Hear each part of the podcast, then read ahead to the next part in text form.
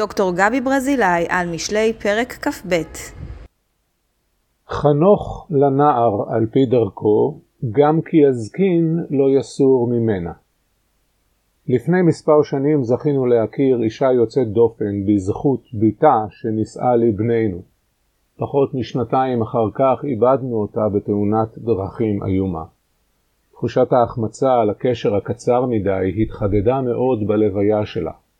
אלפים באו ללוויה, ובהם רבים רבים מתלמידיה ומבני משפחותיהם, כיוון שעירית רוטשילד זר הייתה מורה שהפסוק חנוך לנער על פי דרכו, אפיין אותה יותר מכל.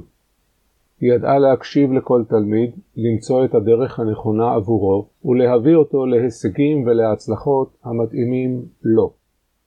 חוץ מזה היא הייתה גם אימא וסבתא וחברה טובה וגומלת חסדים, ואישה מלאת שמחה ואופטימיות. יהי זכרה ברוך. וכיוון שאי אפשר לפוסט בלא חידוש, הנה פירוש אחר לפסוק הזה, פירוש שלמדתי ממנחם בן ישר, ידיד ומורה במחלקה לתנ"ך בבר אילן. בן ישר הזכיר לנו שלעיתים משמעות המילה על פי בתנ"ך היא בפתח או בכניסה.